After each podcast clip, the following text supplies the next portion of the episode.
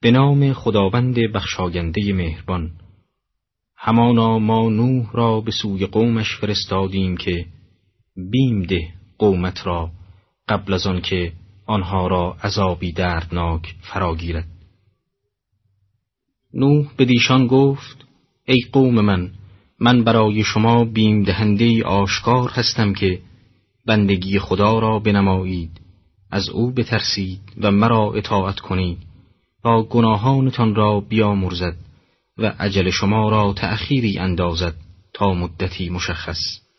اگر بدانید عجل خدا وقتی بیاید مؤخر نمی شود نوح به پروردگار عرض کرد پروردگارا همانا من قوم خود را شب و روز خواندم پس خواندن من آنان را چیزی جز فرار نیفزود. همانا هرگاه آنان را خواندم تا بیامرزیشان انگشتان خود را در گوشهاشان فرو بردند و جامه ها را به سر کشیدند و پافشاری نموده و بزرگی کردند. بزرگی کردنی سخت. قوم نوح پرست بودند و بتان را شفیعان نزد خدا میپنداشتند. در این مذهب که سنویت نام نهاده شده کسی مجاز نیست مستقیما خدا را پرستش کند بلکه واسطه ها را باید بپرستد تا به وسیله آنها مقرب درگاه خدا شود. و این دقیقا شرک در عبادت است. لذا به حضرت نوح امر می شود به این که مردم را به توحید در عبادت یعنی پرستش خدای یکتا و خالق جهانیان دعوت نماید. در عین حال مردم را به تقوا و اجتناب از گناهان کبیره و صغیره نیز امر کرده و با جمله و عطیعونه آنان را به اطاعت خودش و به عبارت دیگر تصدیق رسالت آن جناب و گرفتن دستورات دینی از ایشان دعوت می نماید. سپس نوح به قوم میفرماید اگر شما ایمان آورده فقط خدای یکتا را بپرستید او نیز از بعضی گناهان شما چشم پوشی می کند.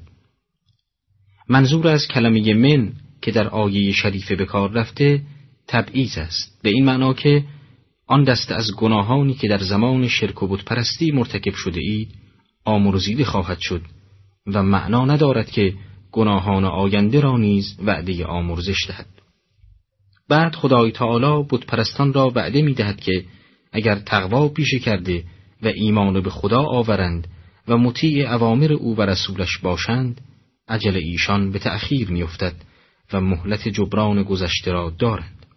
در عین حال اگر چنین نکنند عجل ایشان سریعا دامنشان را خواهد گرفت و عذاب دردناکی که انتظار آنان را می‌کشد به زودی آنان را فرا خواهد گرفت و این تهدیدی است برای قوم نوح و انذاری است برای اجتناب از پرستی و شرک. سپس نوح میفرماید آنان را دعوت کردم به سوی مغفرت و اینکه گناهانشان بخشوده شود. اما آنان از شنیدن دعوت من استنکاف ورزیده از شدت تنفر جامه به سر کشیدند تا مرا نبینند و استکبار عجیبی در نپذیرفتن دعوت من از خود نشان دادند و در این امر بسیار اصرار و پافشاری کردند. ادامه آیات از زبان نوح علیه السلام چنین می‌فرماید. پس همانا آنان را به بانگ بلند خواندم. دعوت را علنی کردم و گاهی نهان داشتم نهان داشتنی دقیق. به ایشان گفتم از پروردگارتان آمرزش بطلبید همانا او بسیار آمرزنده است. برای شما پی در پی باران میفرستد و شما را به مالها و پسران کمک می کند و برای شما بهشتها پدید می آورد و برای شما نهرها ایجاد می کند چرا شما به بزرگی خدا که شما را گونگون آفریده است امید ندارید؟ نو قوم را به دعوت خیش آگاه ساخت و این دعوت گاهی سری و گاهی علنی بود. تا تمامی راه های دعوت در این سیر طی شده باشد. این چهار آیه اخیر یک مفهوم بسیار عالی را میرسانند و آن اینکه بین صلاح و فساد جامعه همچنین خیر و برکت یا قحطی و کمبود در یک اجتماع رابطی واقعی برقرار است. به طوری که اگر یک جامعه اصلاح شود و از شرک و کفر و ظلم دوری گزیند برکات خداوند بر آن اجتماع نازل شده و آنان را به زندگی خوش و راحتی خواهد رساند در آیه مالکم لا ترجون لله وقارا وقار به معنای عظمت است و منظور این است که برای شما چه چیزی حاصل شده و چه باعث شده که معتقد به عظمت الله نمی شوید. از عظمت او نمی ترسید و این نترسیدن سبب شرک و دوری شما از عبادت اوست. به طوری که قبلا نیز ذکر شد سنوی مسلکان مستقیما خداوند را عبادت نکرده و بتها را می پرستیدند. این آیه نیز اشاره به همین امر داشته و می‌گوید چه چیز سبب شده که شما از اصل مبدع دور شوید و خدای را نپرستید و بر او شرکایی در عبادت قائل شوید بعد میفرماید در حالی که او شما را به انواع گوناگون خلق کرده است در این آیه که در ارتباط با آیه قبل مفهوم دقیقتری مییابد این منظور نهفته است که به سنوی مسلکان در عین سرباز زدن از عبادت خدای متعال می‌گوید شما چگونه از پرستش او سرباز می‌زنید؟ در حالی که خود مخلوق او هستید و شما تدبیر شده اویید و او رب شماست. پس باید او را بپرستید.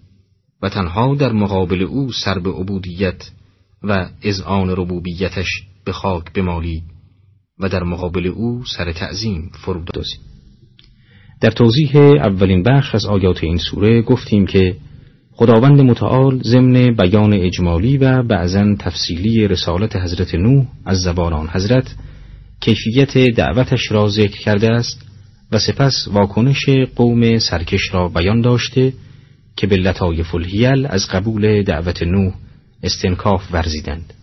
و نوح همچنان به انظار آنان و دعوتشان به پرستش خدای متعال و خالق جهانیان می‌پردازد. و اینک ادامه آیات. مگر ندانی خدا چگونه هفت آسمان بالای هم آفریده است؟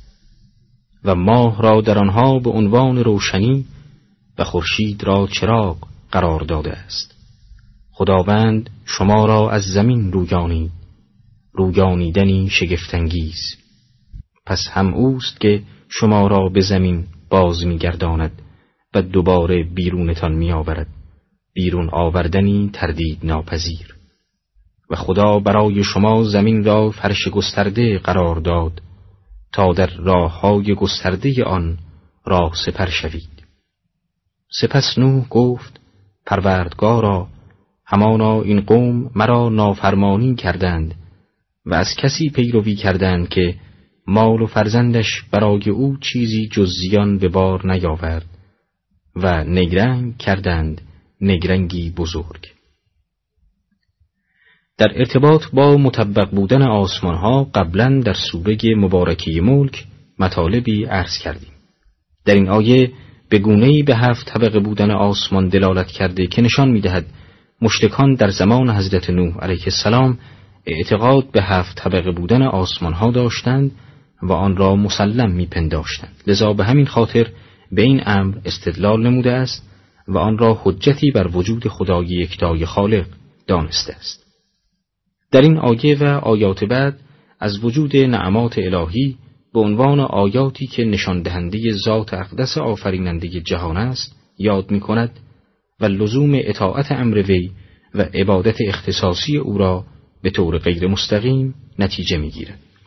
بر همین اساس میفرماید آیا ندیدید که چگونه خدا ماه را نور آسمان ها و خورشید را چراغ تابناک جهان قرار داده است و از آنجا که خلقت انسانها در نهایت به خاک برمیگردد میفرماید خدا شما را مثل دیگر رویدنی ها از زمین رویانید همان خداست که شما را بار دیگر می میراند و به زمین برمیگرداند و دوباره در قیامت شما را از زمین خارج می سازد. خداست که زمین را برای شما مانند فرش گسترده ای قرار داد تا در آن گردش کنید و به سهولت از یک سوی آن به سوی دیگر حرکت نمایید و راههای گشاده در آن تعبیه کرد سپس نوح علیه السلام که قبلا لب به شکایت قوم خیش گشوده بود بار دیگر شکوه می کند که بزرگان قوم و رفاه طلبان عیاش مردم را علیه او شورانده و بر مخالفت و ایزا آن حضرت تحریک می کنند و ادامه می دهد که آن مال و فرزندی که مایه سعادت است و تو آنها را نعمتهایی برای مردم قرار دادی جز زیاد نمودن کفر برای این مردم سودی نداشته است و دچار خسران و ضررشان کرده است. اینها مکر به خرج داده اند مکری در نهایت بزرگی. در آیات بعد سفارش بزرگان قوم به مردم را متذکر می شود و میفرماید و به مردم گفتند که خدایانتان را وا مگذارید و بتهایی مثل ود، سوا، یغوس و یعوق و نصر را نیز ترک مکنید و به تحقیق بسیاری را گمراه کردند. و زیاد مفرما برای ستمکاران جز زلالت بیشتر را. و آن قوم به سبب گناهانشان غرق شدند. پس در آتش داخل کرده شدند. پس برای خود جز خدا یاورانی نیافتند. و نوح گفت پروردگارا بر روی زمین از کافران احدی را مگذار. همانا تو اگر آنها را واگذاری بندگان تو را گمراه می کنند و چیزی از آنها زاده نمی شود مگر بدکاران کفران پیشه.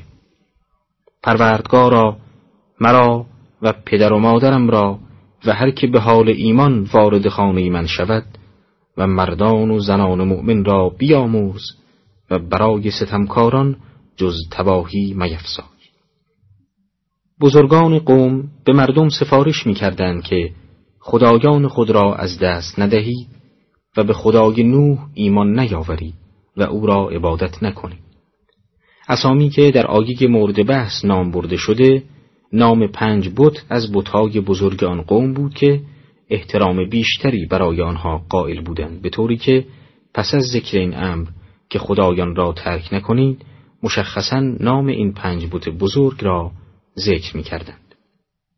نوح میفرماید این بزرگان شمار زیادی از مردم ساددل را گمراه کردند و سپس آنان را نفری می نماید که خدایا گمراهی ایشان را بیشتر کن چرا که در این صورت مجازات کفر و فسق بیشتر اینان نیز ازدیاد خواهد یافت در ادامه ماجرای هلاکت قوم نوح و بقیه نفرینهای حضرت نوح را ذکر می نماید.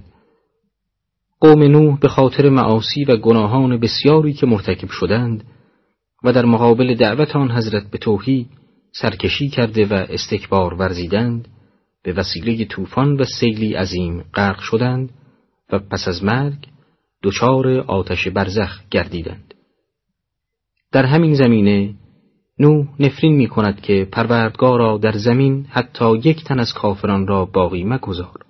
بدین جهت که نه تنها فایده ای در بقای آنها نیست بلکه اگر باقی بمانند مؤمنین و بندگان را نیز از طریق حق گمراه می کنند و اگر فرزند هم بیاورند فرزندانشان هم کافر و فاسق خواهند بود. در پایان نوح دعا می کند که پروردگار او و والدینش و مؤمنان و از جمله کسانی که با ایمان وارد خانه او می‌شوند را مورد آمرزش خود قرار دهد و برای ستمکاران نیز جز هلاکت از خداوند نمی‌خواهد.